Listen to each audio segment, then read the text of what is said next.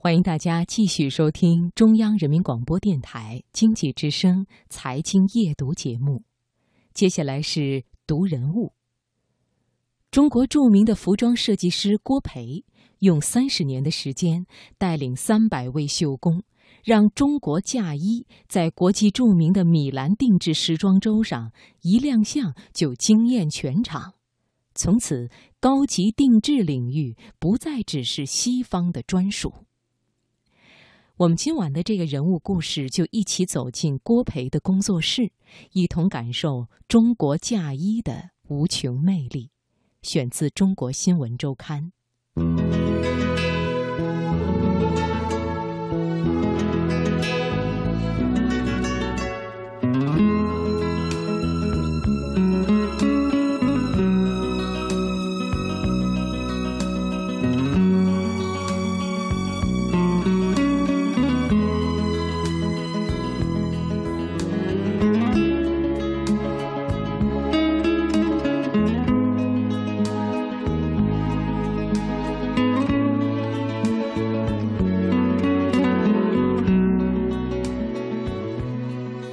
贴在郭培身上的标签有很多，《时代周刊》二零一六年度全球最具影响力人物，中国的香奈儿，中国高级定制第一人，零八年北京奥运会颁奖礼服和连续十年春晚礼服设计者。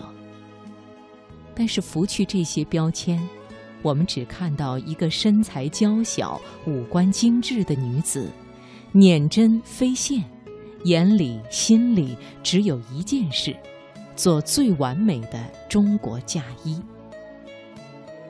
作为设计师，郭培很任性。三十年前大学毕业，他进入一家时装公司。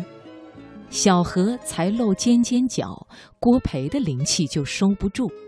凡是他设计的时装进入市场后，总能掀起一场流行风暴。公司的年销售额因此从两千万突破了一个亿。据说九十年代时，郭培的年薪就已经到了百万级别，还被评为全国十大服装设计师。在别人看来，那时的他炙手可热，直上青云。但是那几年，郭培却对自己很不满意，他非常不愿意去商场。即使去，也会绕过自己设计的衣服。郭培说：“在我心里，那些设计不符合我的标准，因为那个时候国内的设计大多是照搬外国的，简单的复制，大量的生产，千篇一律，没有任何个性可言。而郭培一直是有想法的人。”所以那段时间有一个问题始终在他心中萦绕，那就是为什么不能做属于中国的设计？于是郭培任性辞职，开了自己的工作室，在那里他走上了中式设计之路。开始的路注定不太好走，为了做出中国风礼服。郭培经常在工作之余跑去剧院看表演，琢磨台上的戏服。学做真正的传统旗袍时，他买来十件古董旗袍，全部拆掉，研究经纬纱线的方向。刚生完孩子没几天，就偷偷地跑去工作室，再次穿针引线，绣出一朵朵好看的花儿来。但是郭培认为，这些苦都不算什么。真正让他操碎心的，是对中国两千多年古老刺绣手艺的传承。在郭培的中国新娘系列里，刺绣是最大的亮点。牡丹象征富贵，龙凤寓意吉祥，花草代表高洁。一件嫁衣上满满都是流传下来的美好祝愿。但是如今会刺绣的人越来越少。为了绣出最漂亮的图案，他曾经大海捞针一般搜集能工巧匠。工作室的第一位绣工，是他费了很大力气在农村的田间地头找到的。之后又花了同样的精力寻回第二位、第三位，到现在已经多达三百位绣工。他非常珍惜这些被时代冷落和遗忘的绣工，对他们只有一点要求，那就是心要静。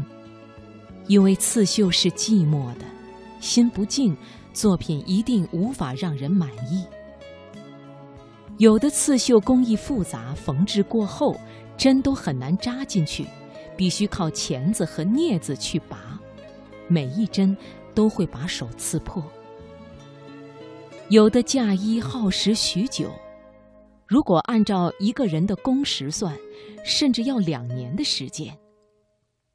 两年，成千上万个小时，在服装加工厂一天生产几百件衣服的同时，郭培和他的三百位绣工一起捍卫着古老手工艺最后的骄傲和尊严。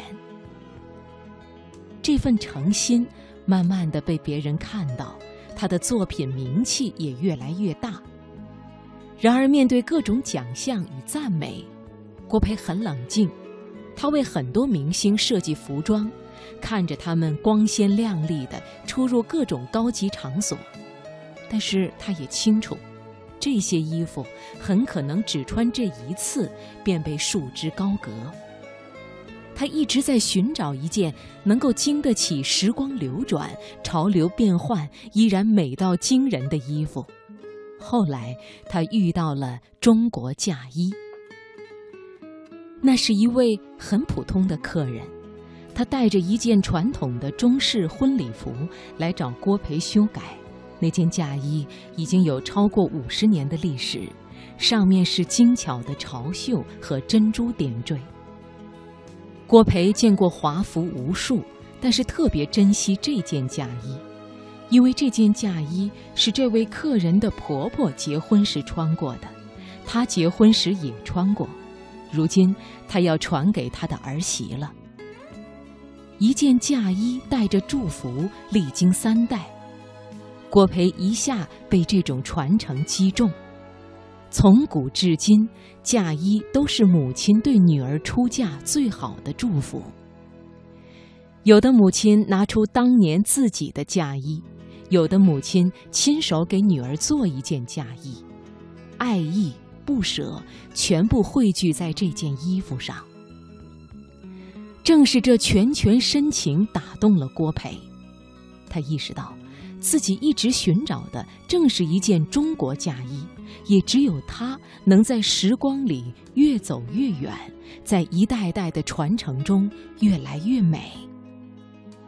所以，设计嫁衣成了郭培一生追求的事。从图纸设计、打版制作到配饰搭配、花样组合，再到面料选定、手工缝制，每一步他都非常严谨。一套图反复画两三周，那是常有的事。上百个工人，几个月的时间，也只能完成一件嫁衣，但是每一件都是独一无二的。为了保证手法一致。很多嫁衣上的刺绣只能一个人完成，几个月、一整年，不知道绣工们的手指被扎破过多少次。当然，这样的精工细作也直接导致嫁衣成本过高，普通人大多只能望尘莫及。一次，郭培的店里来了一对母女，妈妈要拿出八万块钱给女儿做套嫁衣。后来，郭培才知道，八万元是这个母亲一年的工资。他感动，为了有人如此喜爱他的作品，他也急迫，这么美好的嫁衣，应该让每个中国姑娘都能支付得起。为了实现这个计划，郭培办学校、建工厂、办刺绣班，培训手艺人。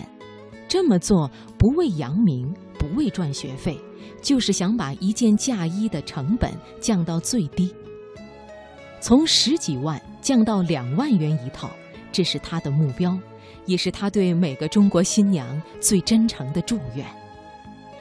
对郭培来说，卖掉多少套嫁衣不是他真正关心的，如今的他几乎把传播嫁衣文化看成自己的使命。